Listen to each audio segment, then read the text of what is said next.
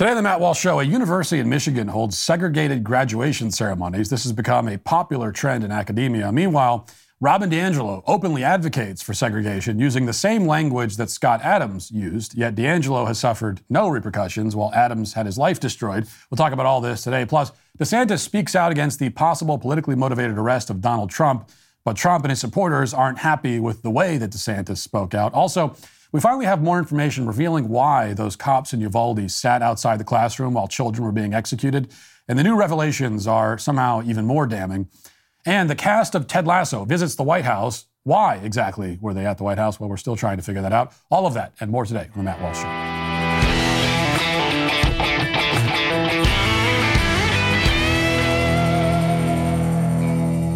Inflation has consequences. As the feds raise interest rates to combat out of control government spending, long term bonds have diminished in value, crippling banks. Depositors are holding their breath, and investors are bailing on bank stocks. Diversification has never been more important. The recent surge in gold prices is directly tied to the extreme uh, market volatility right now. That's why gold has historically been a great hedge against stock market, and inflation. You can trust Birch Gold Group to help you diversify into gold. Text Walsh to 989898 to get a free info kit on gold. Birch Gold will help you convert an existing IRA or 401k that's tied to a volatile market into an IRA in physical precious metals like gold and silver. The best part is it's tax sheltered. So just text Walsh to 989898 to get your free info kit on gold and to claim eligibility for your free safe. Then talk to one of their precious metals specialists. That's Walsh to 989898 today. Last night, somebody sent me an email that had uh, recently gone out to students at Grand Valley State University in Michigan. The email was meant to inform them about the five upcoming graduation celebrations, which would be held as a complement to the commencement ceremony. Now, five celebrations might seem a little bit excessive. If you've ever been, if, if you've ever been to a graduation, then you know that one is already a little bit too much as it is. But there's a reason why this school uh, has decided to have five as they explained in their email. Reading out says Dear Laker graduates, Grand Valley hosts five unique graduation celebrations annually designed to honor our diverse graduates. These programs complement the university commencement ceremonies and are an opportunity to come together and acknowledge Laker accomplishments in the spirit and traditions of our diverse identities and cultures. And here are the five events. It says Asian graduation celebration, April 19th. Black graduation celebration, April 28th. Latino slash A slash X graduation celebration, April 28th. Side note, um, no Hispanic person actually wants to be called Latinx, but rather than simply abandon that silliness entirely, this is apparently what they've settled on. Now Latino people are Latino slash A slash X. So they've improved on Latinx, which sounded clunky and ridiculous, by coming up with an alternative that is even clunkier and more ridiculous. Um, okay, back to the segregated graduations. Uh, it says Lavender graduation celebrating LGBTQIA plus graduates, April 20th. Native graduation celebration, April 27th. Side note again, uh, there is a typo here actually, because it actually says lavender gradation. Gradation, as in a series of successive changes made by degrees or in phases over time uh, much like you would find on, say, a slippery slope. So this typo is the most insightful thing this university has produced in its entire existence, probably, even if it was by accident. So these are the graduation celebrations or gradation celebrations, however you want to put it, broken up by identity group. Now, needless to say, there will be no special event for straight white people. They, they will have to make do with the commencement ceremony that everybody else gets. They're not going to get their own special event. But Grand Valley is far from alone with their segregation policies when it comes to graduations. This has become an increasingly common practice. Just a couple of weeks ago, there was controversy over a segregated black graduation ceremony at the University of Chicago. The Daily Mail had that reported said, quote, a leaked email obtained by University of Chicago law student Benjamin Ogilvy unmasked the previously under wraps event, with Ogilvy penning a piece for the College Fix to share the email's contents. Quote, Black Action and Public Policy Studies is hosting a graduation ceremony for all University of Chicago black graduate students on June 1st, the email stated, according to Ogilvy. Leaked on Tuesday, the email reportedly touted the event as the culmination of the black student experience at the Illinois school and is already sparking heated discourse as to whether or not the event serves as segregation. Now, a spokesperson for the school uh, was quoted later in the article, and they, they did respond to a request for comment. arguing that the black graduation, though it is a ceremony being held for black people and is advertised as such, is not explicitly black only. And so that's how they get around any you know legal uh, challenges. Anyone can come if they want to, technically. And the fact that whites won't be chased away at gunpoint, not as an official policy anyway, is supposed to make this all okay. And yet, I have a sneaking suspicion that the University of Chicago would not allow a white graduation ceremony, even if blacks were technically allowed to attend. The logic, as always, only goes one way.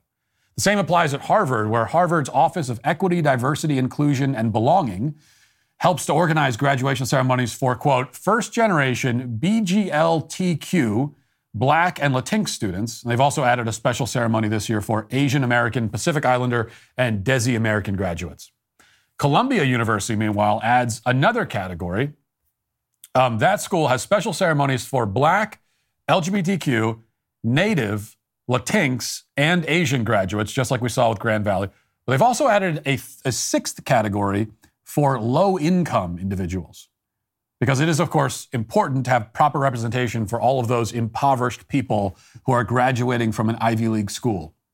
The low income celebration will be very interesting because there won't be anyone there except the catering staff, I guess. So, this is the country we live in now. Segregation has long since made a comeback. These policies can be put in place, they can be advocated for, and most of the time uh, without even the slightest pushback. That is, as long as you advocate for them from a socially acceptable angle. So take this recent clip of white fragility author Robin DiAngelo claiming that black people need to, quote, get away from white people. Listen. And then I'm a big believer in affinity space and affinity work. And I think people of color need to get away from white people and and have some community um, with each other. And I'll I'll let that go and maybe see if anyone else wants to pick it up. Yes, get away, she says. Get away. One racial group needs to get away from the other. Now, if this sentiment sounds familiar, probably because Scott Adams, the creator of Dilbert, said exactly the same thing, almost verbatim, with one slight difference. Let's listen to that again. I would say, you know, based on the current way things are going, the best advice I would give to white people is to get the hell away from black people. Just get the f- away. Get, where, wherever you have to go, just get away. Because there's no fixing this. This can't be fixed. Right? This can't be fixed. You just have to escape. So it is, as I said, exactly the same idea, using almost identical language. The difference is that Scott Adams lost everything his career, his reputation, distribution of his comic strip. He had his life destroyed for saying what you just heard there. Meanwhile, Robin DiAngelo has suffered no repercussions at all. It's not that DiAngelo has experienced a less intense backlash or less severe professional consequences. It's that there has been no backlash, no consequence. And that's all because, though they both were advocating for the same thing, DiAngelo said that blacks need to get away from whites, while Adams said that whites need to get away from blacks. This is the crucial distinction that's supposed to change everything, according to the new rules. You can divide the races, you can segregate and separate, you can certainly call for one group to get away from another, and you can phrase it just like that. You can pretty much say whatever you want about race relations and advocate for any sort of solution that you want, provided that you keep white people situated in their assigned place as the bad guys, the antagonists. Here's the crucial mistake that Scott Adams made. He implied that there may be some troubling trends within the black community that would give white people reason to be wary. But this interferes with the hero versus villain storyline that the left has invented. It can only ever be blacks escaping the hatred and violence of whites, never the other way around.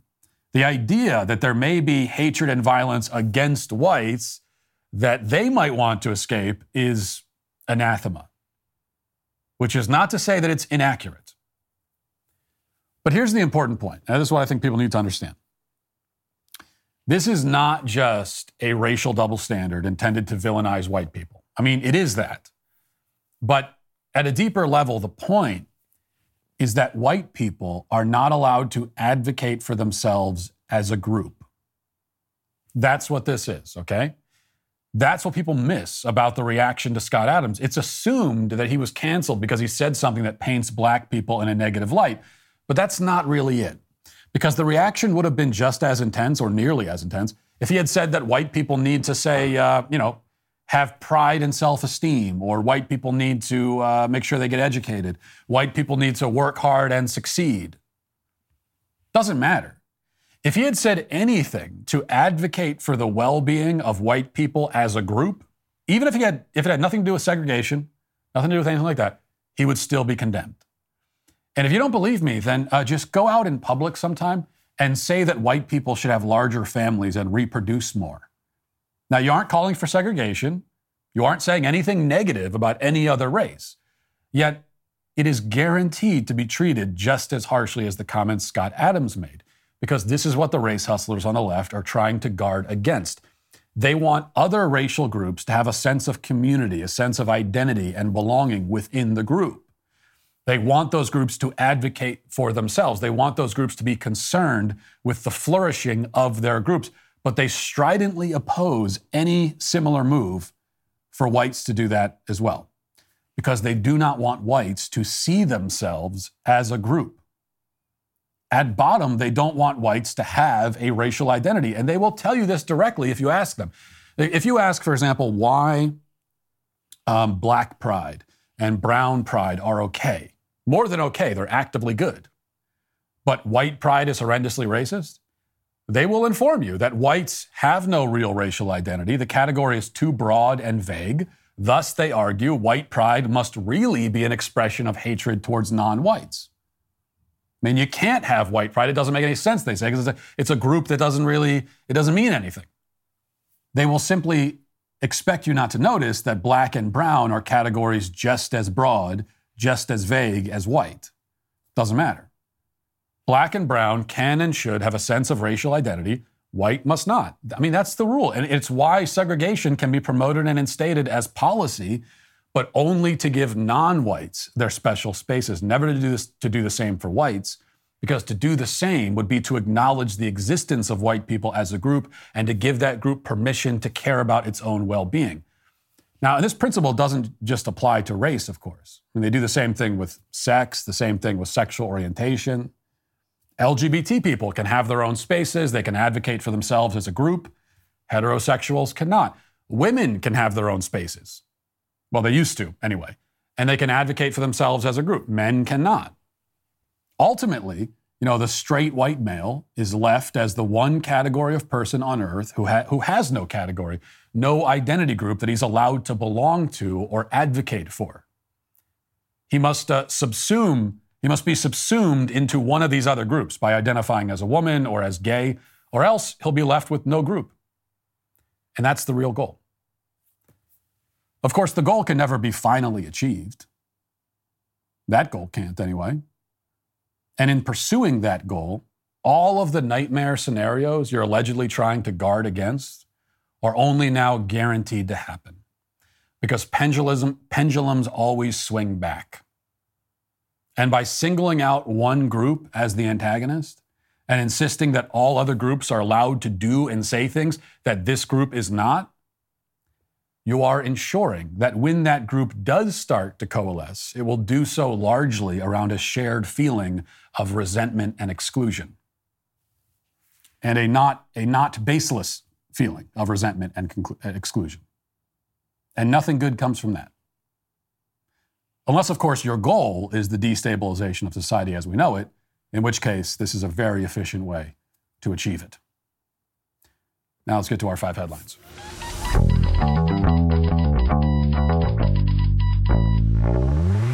You've been paying attention to the news, you know that the FDA has declared a global shortage of medication. They're warning that critical antibiotics are still in extremely short supply. We all had a good laugh when there were toilet paper shortages at the start of the pandemic. I mean, some people laughed about it, I guess.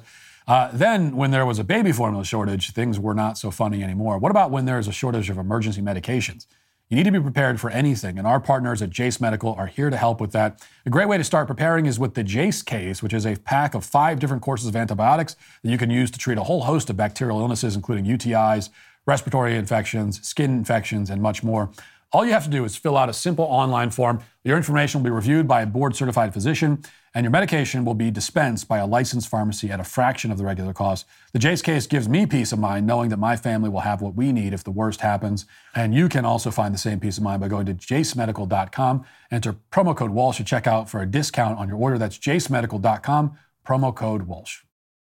Okay, report from the Daily Wire. Republican, uh, Florida Republican Governor Ron DeSantis responded on Monday to reports that former President Donald Trump could be indicted this week, calling the situation a manufactured circus by a prosecutor trying to virtue signal for his base.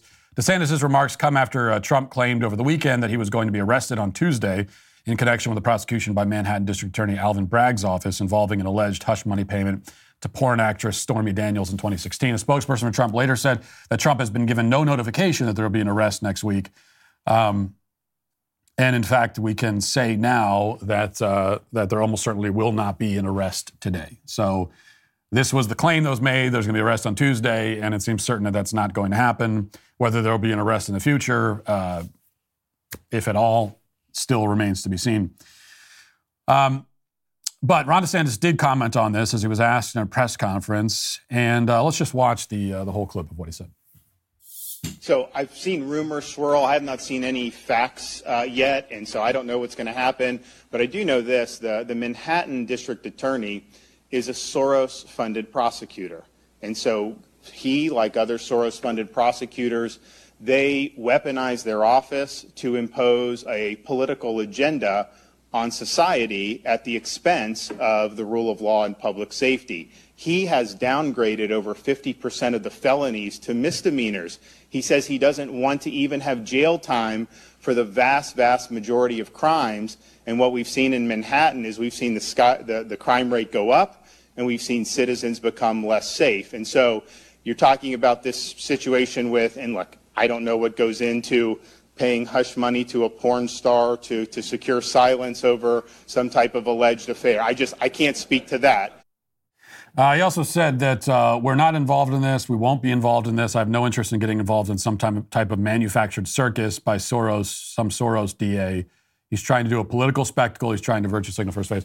Um, so, uh, so that was his answer. Now, Trump did not like that answer.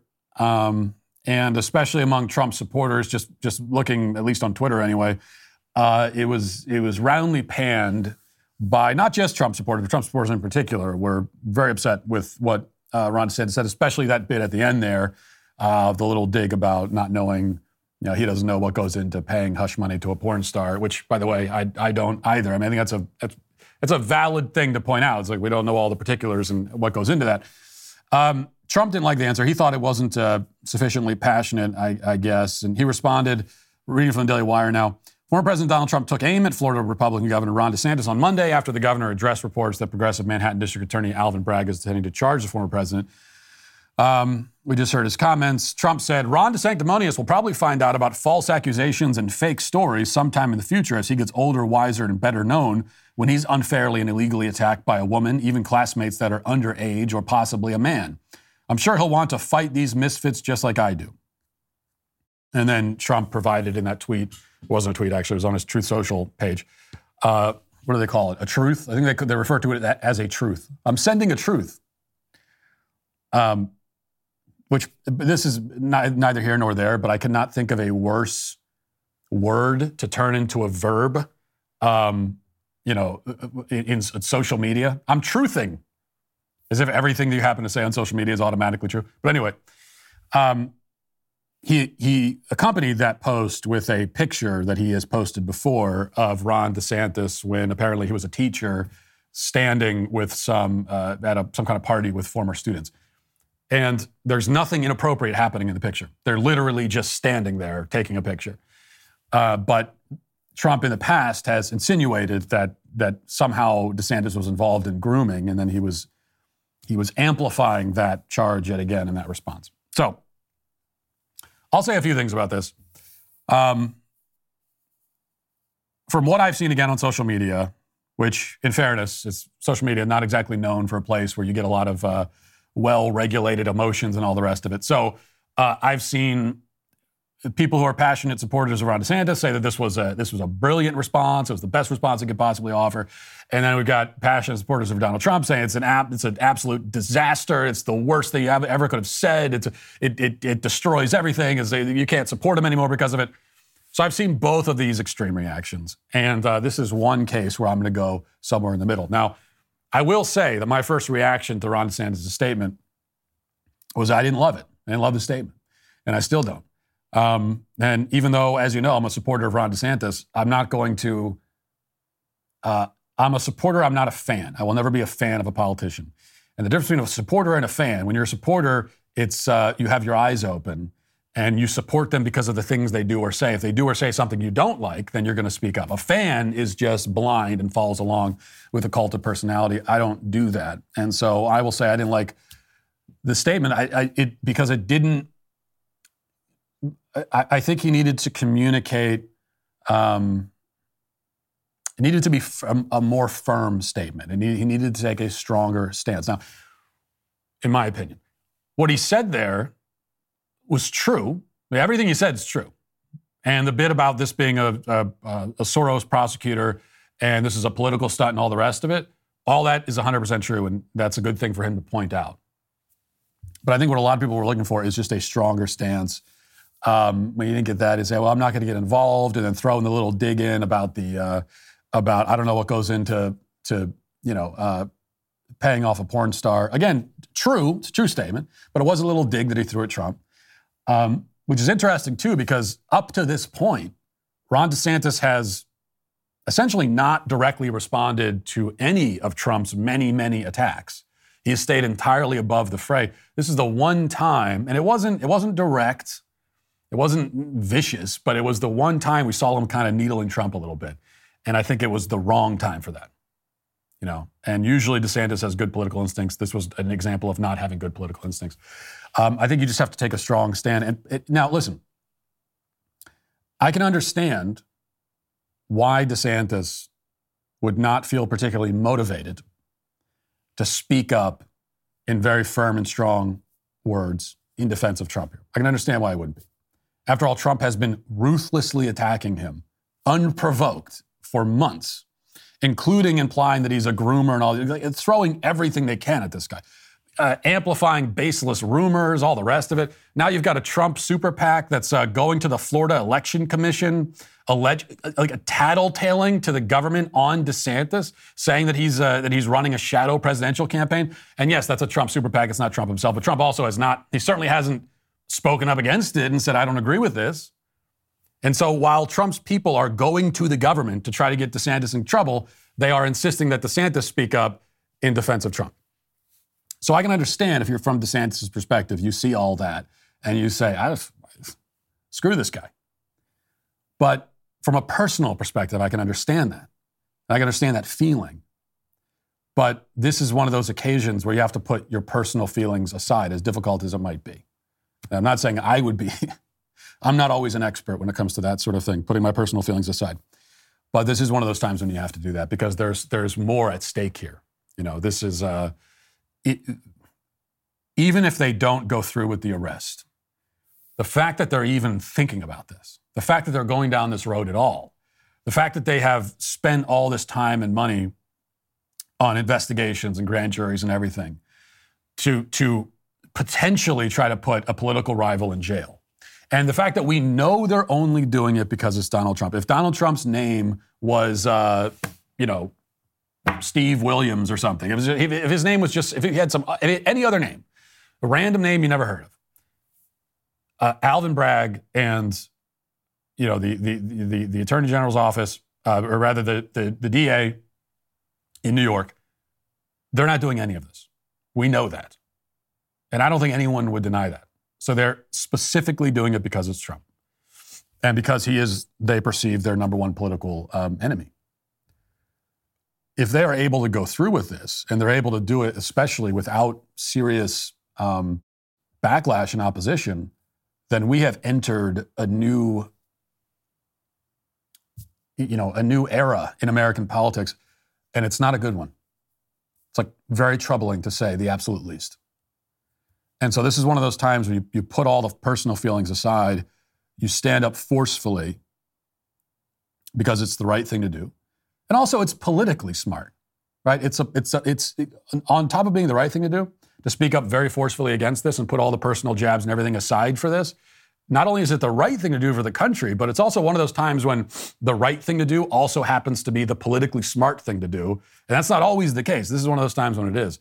Um, it's politically smart, you know. Um, for Trump, for it's really it's like a power move actually for DeSantis to speak up in defense of Trump, even after Trump has been going after him, to continue to ignore those attacks and say I'm just doing the right thing as you know in, in my position that I have. Um, I think it's also kind of a a, uh, a power move where Trump now has to, to, has to turn to DeSantis for help or at least for uh, for advocacy on his behalf. I don't think it's uh, it's not the end of the world for DeSantis by any means, uh, as some people are painting it. I think that's uh, ridiculous, but um, I do think that going forward, the right thing and also the smart thing politically, both of those things together, is to um, is to forcefully oppose this uh, in in whatever manner you you can legally, um, and to not allow any personal squabbles to, to make it into this. Would would Trump return the favor if the, you know, the situation was reversed? If the situation was re- exactly reversed, would uh, would Trump speak up for DeSantis to try to help him in any way? I tend very much to doubt it. But again, that's something you have to put aside, and that's also leadership. Being able to being able to put your personal feelings aside is uh, is a you know an important element of good leadership. All right. Let's see. This is from the Texas Tribune, a very important update. Um, I'm just going to read some of this here. Once they saw a torrent of bullets tear through a classroom wall and metal door, the first police officers in the hallway of Robb Elementary School concluded they were outgunned and that they could die. The gunman had an AR 15, a rifle design used by U.S. soldiers in every conflict since Vietnam. Its bullets flew towards the officer at officers at three times the speed of sound and could have pierced their body armor like a hole punched through paper. They grazed two officers in the head, and the group retreated. Uvalde Police Department Sergeant Daniel Coronado stepped outside, breathing heavily, and got on his radio to warn the others. I have a male subject with an AR, Coronado said. The dispatch crackled on the radio of another officer on the opposite side of the building. F word, that officer said. AR, another exclaimed, alerting others nearby. Almost a year after Texas's deadliest school shooting killed 19 children and two teachers, there's still confusion among investigators, law enforcement leaders, and politicians over how nearly 400 law enforcement officers could have performed so poorly. People have blamed cowardice or poor leadership or lack of sufficient training for why police waited more than an hour to breach the classroom and subdue an amateur 18 year old adversary. But in their own words, during, during and after their botched response, the officers pointed to another reason. They were unwilling to confront the rifle on the other side of the door. Uvalde Police Department Sergeant Donald Page says, You know that it was definitely an AR. There was no way of going in. We had no choice but to wait and try to get something that had better coverage where we could actually stand up to him. A Texas Tribune investigation based on police body cameras, emergency communications, and interviews with investigators that have not been made public found officers had concluded that immediately uh, confronting the gunman would be too dangerous. Even though some officers were armed with the same rifle, they opted to wait for the arrival of a Border Patrol SWAT team with more protective body armor, stronger shields, and more tactical training, even though the unit was based more than 60 miles away. And then it continues that hesitation to confront the gun, the gun allowed the gunman to terrorize students and teachers in two classrooms for more than an hour without interference from police. It delayed medical care for more than two dozen gunshot victims, including three who were still alive when the Border Patrol team finally ended the shooting, but who later died. So this is this is the update we're finally getting a year later. As there was, it says in the, as it says in the article, you know, there was always this question of um, how is it that you had all of these police officers who were on the scene, and yet this shooting was allowed to continue for an hour. And an hour uh, for a mass shooting is, I mean, it, it, it, may as well be a decade. It's like it's an unfathomably, um, you know, long time for this to be allowed to continue, especially when there are, it's not like this was happening out in the wilderness somewhere. It took them this long to get there. They were right there within moments, and yet they allowed this to continue. And why is that? And what we were originally told, if you recall, is that they couldn't get through the door. In fact, there was a story originally about how there was a, uh, it's, it's, like reinforced steel door or something, and they couldn't figure out how to get through, and they were waiting for a key and all this kind of stuff. And and and to me and to so many other people, when we originally heard that, even without having all the facts, that just didn't ring true. It's like, are you telling me that they you got all these police officers there, and you don't know how to get through a door? You don't have the ability to get through a door somehow? Are there actually doors in this school that even the police can't get through? That seems like really bad planning. Well, no, all that stuff about the door apparently was total nonsense. Because the Uvalde Police Department, immediately after this all happened and people started asking questions about how it was allowed to happen for an hour, they started lying to the public. And they came up with one excuse after another. And it's not until right now that we're told that, oh, well, they were afraid of the type of gun that was being used. And it could pierce their body, body armor, and they were afraid for their own safety. That's what this was. Now, the left is um, seizing on this to blame the gun, you know, the AR, and basically let the cops off the hook.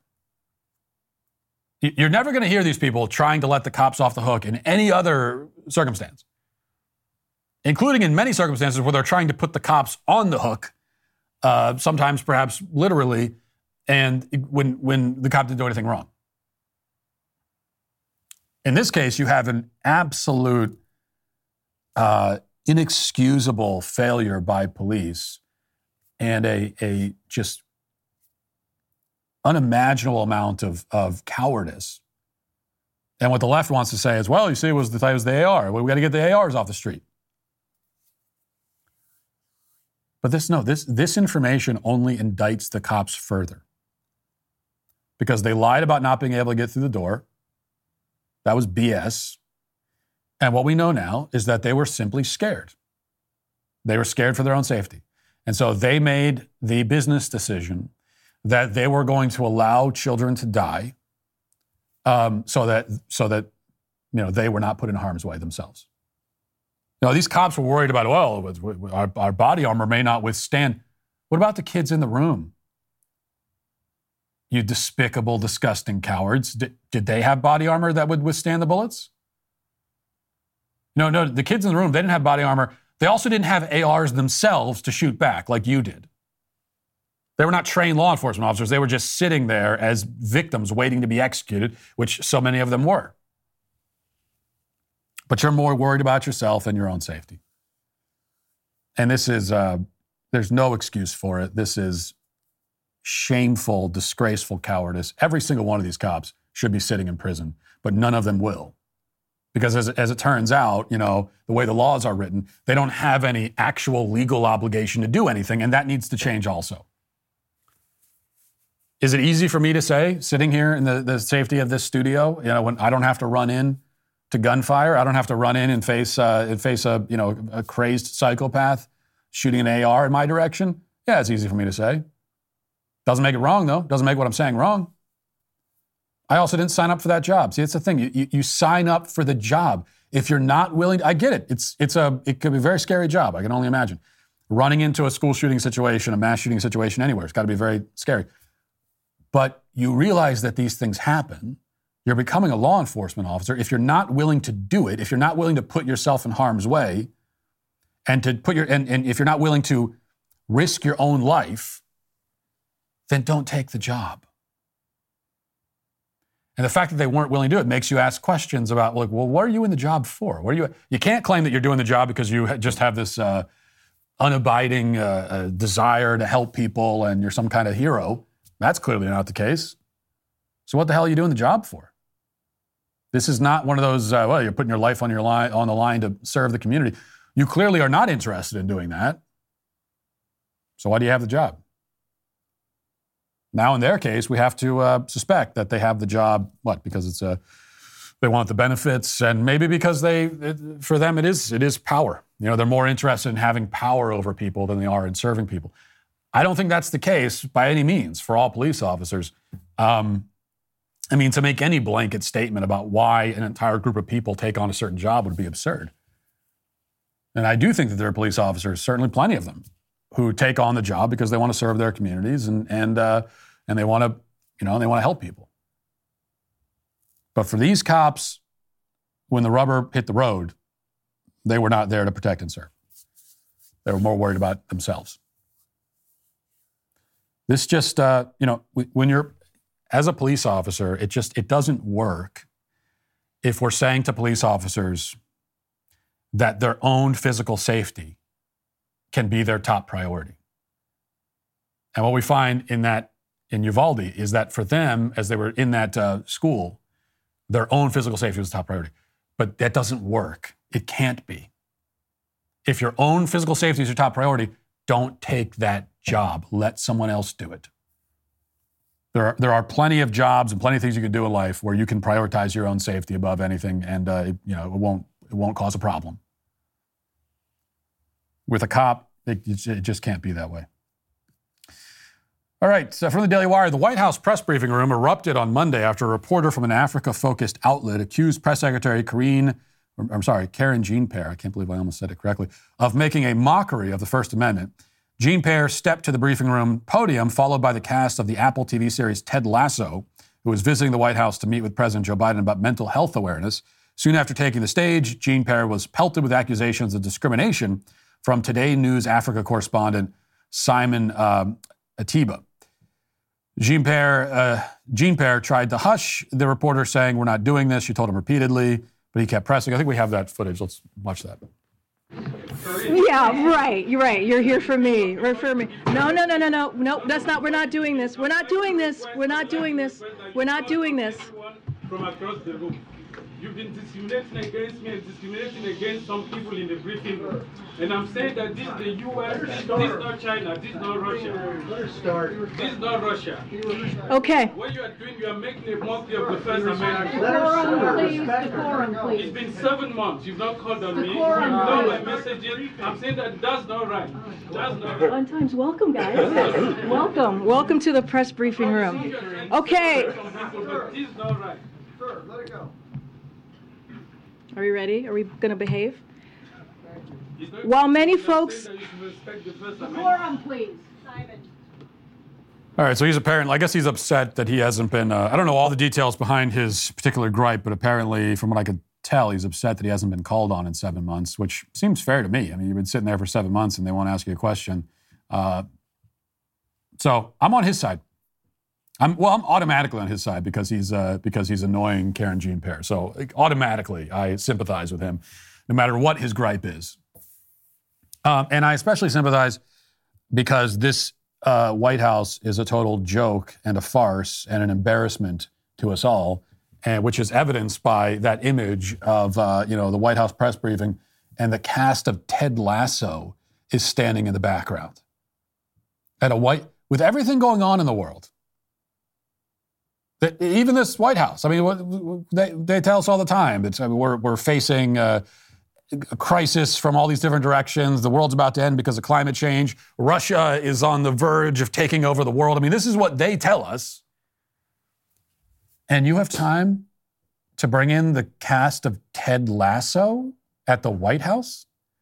And they're there to advocate for mental health? Why would why are they experts on mental health? What? Because they make a TV show, they make a feel good TV show, and so that makes them experts on mental health. I mean, these are the people that are all about credentialism. Usually, there, there it is, the, the image.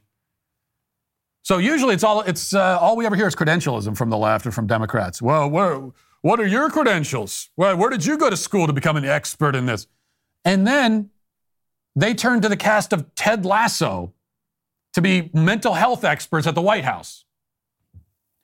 I tell you something uh, to these guys. If if you want, for one thing, if you want to help everyone's mental health, then make a better TV show. How about that? Okay, your TV show is so that that hurts my mental health. I tried to watch Ted Lasso, and it, it deeply damaged my mental health because the show was terrible, and it was and, and it was made even worse because it made me lose faith in humanity just a little bit more because all of these people were saying, you got to watch Ted Lasso. It's a great, it's amazing, it's an incredible show. It wasn't just like, oh, it's mildly amusing. People said it was incredible, it's a great show. And so I sat down with my wife and I said, let's, it's everyone saying it's a great show, including people that I used to trust and respect. We sat down to watch it and it was like kind of charming for maybe a total of about 47 minutes of runtime. And then from then on out, it was it was terrible. And I'm watching it, and I we actually watched. Um, I, I didn't watch every episode, but I saw enough because I'm sitting there like almost like in slack jawed amazement. It's like this is everyone likes this show. This is awful. It's just it's trite. It's syrupy, corny, like over the top. And then, and then, and then also you get into it's, it's, the, the character motivations don't make any sense. It's one of those shows where they here's what happened with the show. They have uh, they had an idea for a skit, basically like, like a kind of amusing skit, um, which would have been it would have been a good skit for four and a half minutes, but now they're trying to stretch it into multiple seasons of a series, and they ran out of material very quickly, and uh, that's how you end up with one of these shows where the um, you know, some of the characters, they their personalities change out of nowhere. It's not even character development where there are gradual changes, but just like out of nowhere, they become the opposite of what they were in the last episode because they the writers just need the characters to do whatever is needed in this particular moment to get through the episode. Um, and they need the characters to assume whatever motivation works for this particular plot line. There isn't, it's not necessarily cohesive with the whole. So it's one of those shows. Anyway, just a, really a, a a bad show, and uh, it hurt my own. My mental health suffered because of it. And so, if I was in that White House press briefing room, I would want to hold them accountable for that. All right, let's get to the comment section. Do you know their name? They're the Sweet Baby Gang. You know, so many of us have lost faith in the government, in media, in schools. Well, the good news is that there's something you can do to help get the country back on track. PragerU is an educational nonprofit that is fighting with us to save the future of America.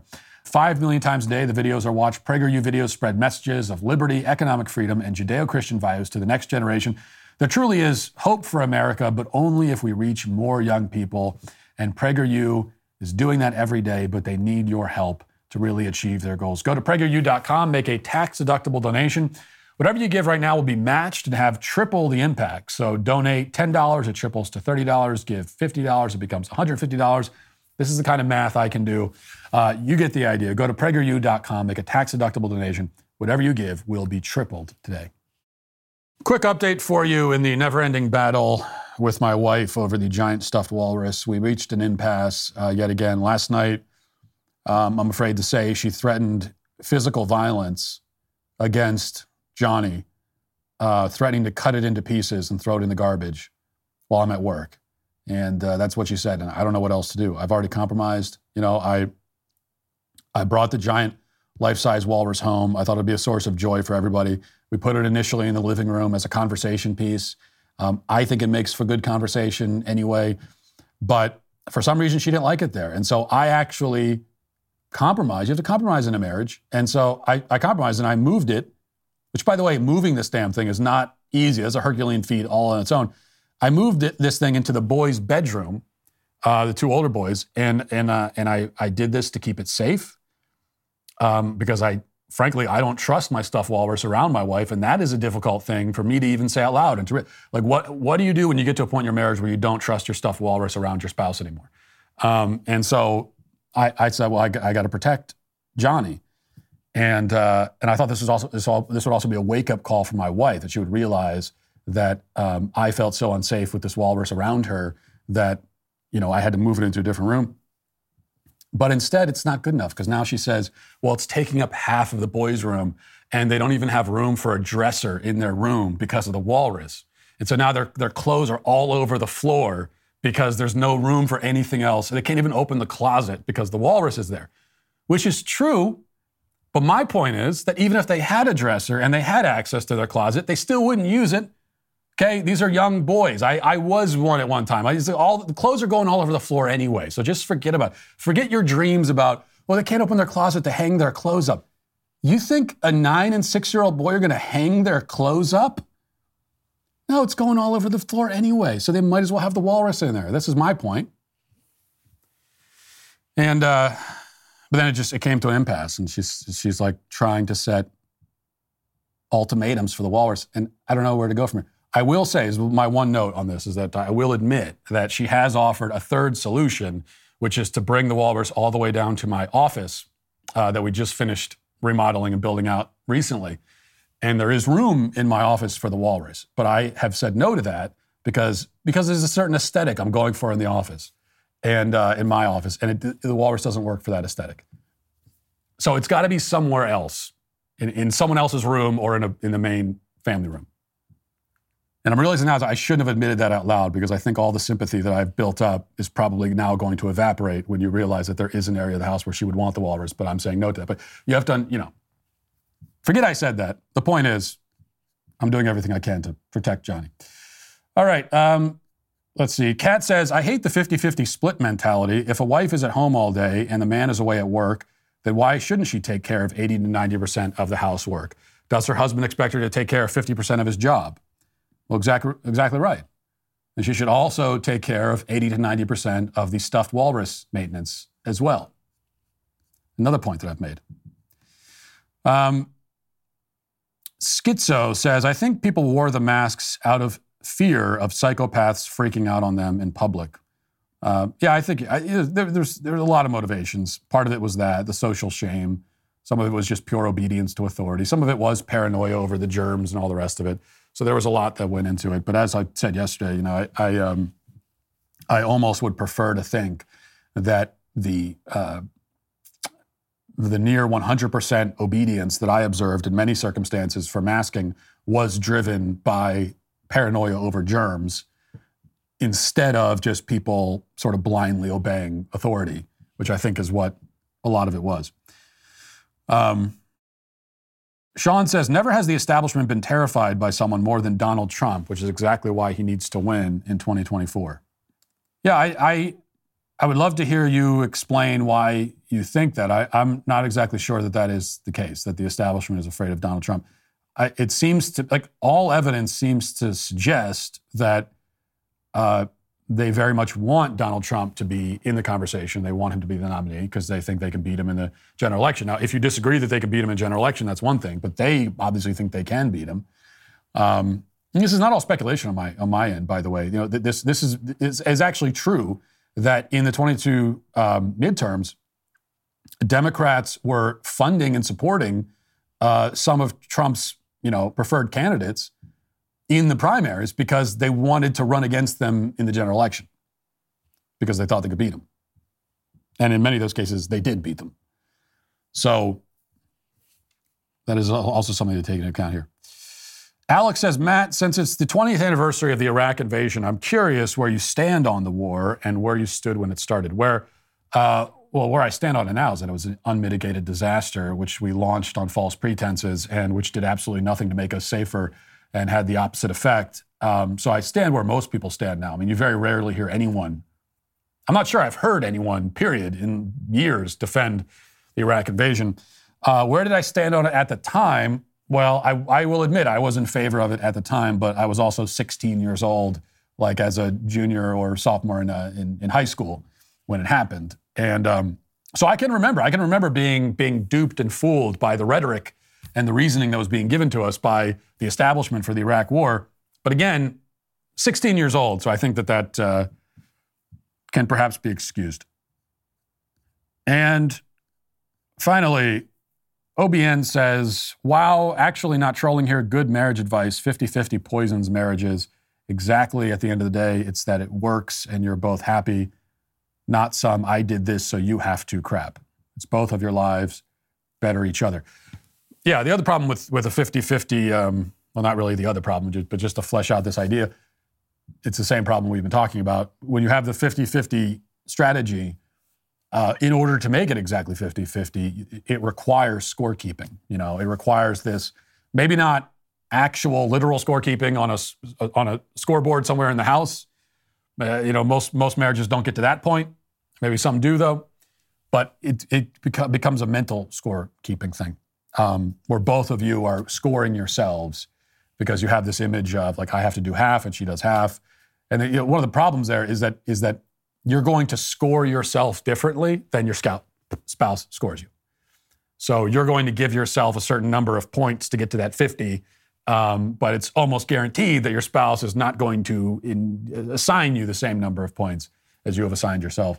And so th- that becomes the battle of, well, I did 50%, you did 50%, you know, but each spouse is going to going to claim, well, I, well, I actually have done 75%.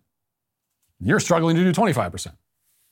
It's this constant scorekeeping. It's competition. You know, competitiveness has no place in a marriage. As I've said, it's it's if there's any place for it, if you need an outlet for competition in a marriage, that's what board games are for. And and board games can get very intense, and that's okay.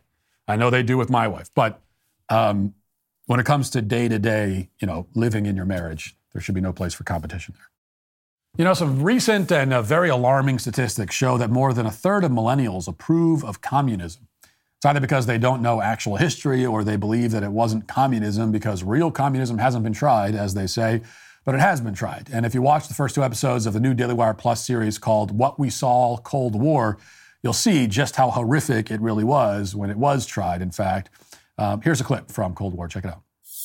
Russia was cluttered with dots marking each of these places, which looked like ants scurrying across the map of the world's largest country. 423 of these dots would eventually be built, and here's what they would be called. In Wikipedia, the Russian is Gulag. It means Main Administration Camps. It's an acronym. That acronym for the series of what were called main administration camps, the Gulag, was strung out like an island chain in what one of their residents, Alexander Solzhenitsyn, would refer to as the Gulag Archipelago. One of these dots, just one, was located in Kolyma. Nobody knows how many people actually died in the gold mines of Kolyma. All agree that in wintertime, the temperature in and around the camp was the only place where, by coincidence, both Fahrenheit and Celsius scales happened to converge, and that is at 40 degrees below zero for each of them. Initial estimates of 3 million people killed at Kolyma alone were no doubt too high. The lowest, well researched figure is about 500,000. And the actual total, most likely, was around 800,000 human souls.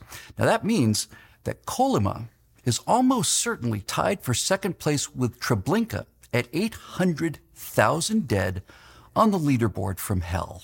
It's unlikely, but it's entirely possible that the total death in this worst single island of the 423 islands in the Gulag archipelago exceeded the 1.1 to 1.6 million people killed at Auschwitz.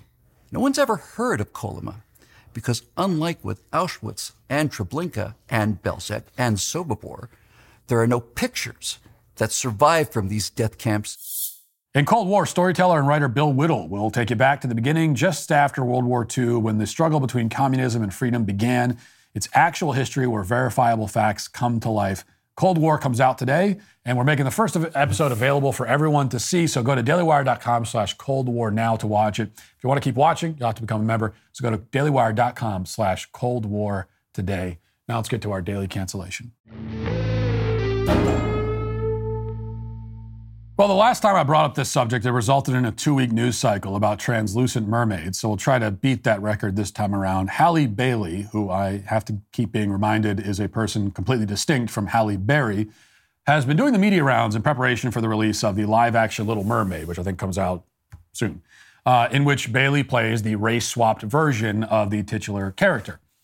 But there will be other adjustments and edits made this time around, uh, we're being told, as Uproxx reports, quote, Halle Bailey has a monster year in store. Her leading turn as Ariel in Disney's The Little Mermaid live remake is out in May, but her Ariel doll is already in demand.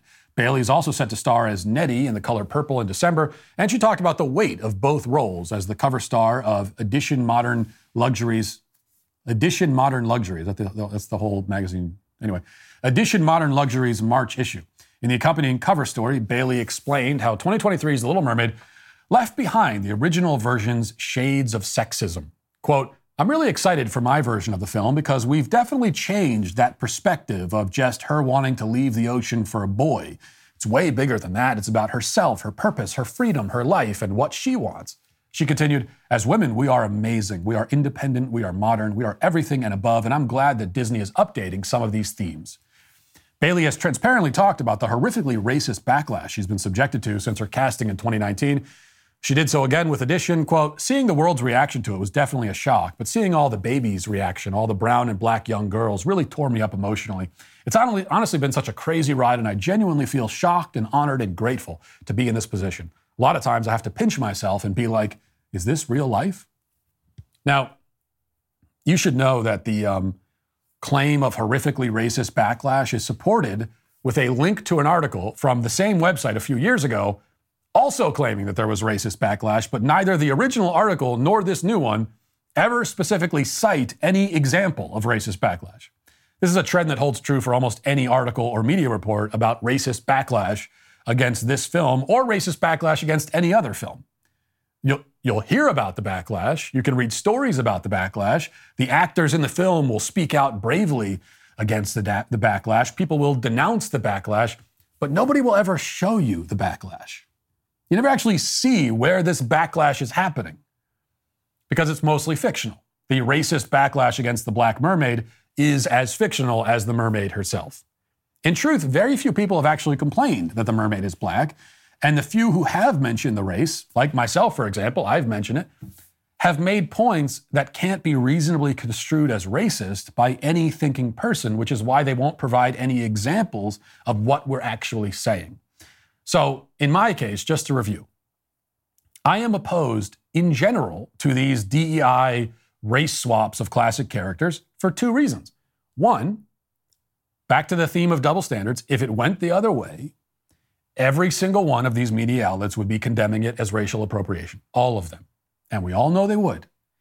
Okay, I happen to believe in holding these people to their own standard, which means that since they would complain about black characters being made white, we should call them out for making white characters black. This is not our standard, but theirs. If so called whitewashing is a problem, then so is blackwashing. You don't get to make up different rules, or at least if you do, we're going to call you out on it. That's it. Two, there is an obvious point behind the race swaps. It's not a matter of them simply hiring the actor who happens to have the best audition. To return to an example I've used before, Morgan Freeman's character in Shawshank Redemption was written to be a white Irish guy, hence the name Red. But nobody ever complained that they made him black. Uh, most don't even know that the character was supposed to be white because they didn't make him black for the sake of him being black. They made him black because Morgan Freeman was made for that role and it's impossible to imagine anyone else playing it. That's the kind of race swapping that no one has a problem with or should have a problem with. But it's different these days because now they specifically look for a non white actor to take these traditionally white roles. This is an actual targeted and intentional campaign to minimize the number of white characters on screen. There's no question that they're doing this. They'll tell you that they're doing it. And given those intentions, I object. I think it's a bad thing to intentionally erase white, pe- you know, white people from films by erasing white characters. I don't think you should do that. And it gets worse the more they do it. The latest now is the new Peter Pan film, where both Peter Pan and Tinkerbell have been made non white, and then a few of the Lost Boys have been made into girls as well. Again, none of this is happenstance as a result of casting the best actors for the roles. If it was, then who cares? It was a decision made ahead of time to find someone who was not white to portray these traditionally white characters. Now, of course, they celebrate the race swaps. They speak tearfully about what it means for, quote, black and brown children to be, quote, represented by yet another white character turned black. But if you dare suggest that white children will feel less re- represented, you'll be mocked and screamed at and accused of making a big deal out of the thing that they themselves are insisting is a big deal. I mean, they're crying about how great it is. And then if you say, you know, I, uh, I'm not sure that I really agree, why are you making such a big deal about this? That's the game here. They erase the white characters, they applaud themselves loudly for doing it. But if you notice what they're doing and you say even one word about it, you're petty and ridiculous and also, of course, racist. No matter what you say. Indeed, this very segment is guaranteed to end up reported by left wing media outlets with a headline like Matt Walsh goes on crazed racist rant about Little Mermaid. There's no way of discussing the very open, very clear, very intentional agenda of minimizing white representation on screen without automatically being accused of petty bigotry. This is how they rig things. The ultimate crime, according to the left, is the crime of noticing. They do things, they do these things loudly and proudly, but you cannot notice that they are doing the things. To simply notice it is to commit a grave sin of some kind. But of course, with these woke remakes, it's not just about adjusting the racial makeup of the characters, it's also about updating the themes, as Bailey says. In this case, they're going to correct some of the sexism, quote unquote, of the original by ensuring that the mermaid leaves the ocean not to chase some dude, but to pursue her own personal fulfillment. After all, Bailey clarifies women are all amazing and they're independent and they're modern. And she's right about that last point, at least. I mean, all women living today are modern in the sense that they are living today.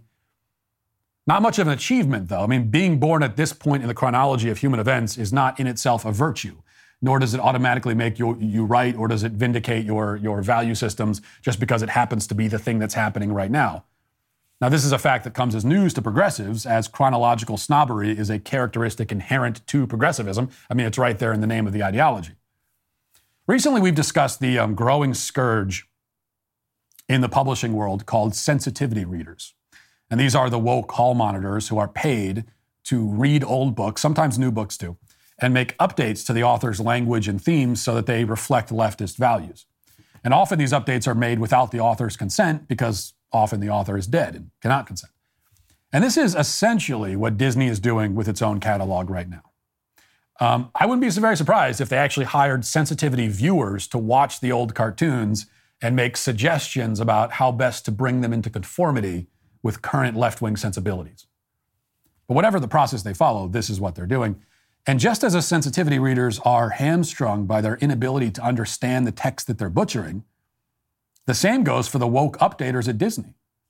I mean, it's bad enough that they're cannibalizing their own intellectual property. Worse, they don't even understand their own intellectual property. I mean, I last watched The Little Mermaid uh, all the way through like 30 years ago, I guess. And even I remember that in the original version, uh, the, the Little Mermaid was already motivated to leave the ocean before she met the guy. She sang a whole song about it, didn't she? So the, the girl power, I want to break free from my patriarchal father, politically correct motif was already firmly in place in the original. Their brilliant idea for modernizing the story then is just to do more of that at the expense of further minimizing the classical romance elements. This is how they add nuance. You know, when you always hear them talk about nuance, oh, we're making it more nuanced.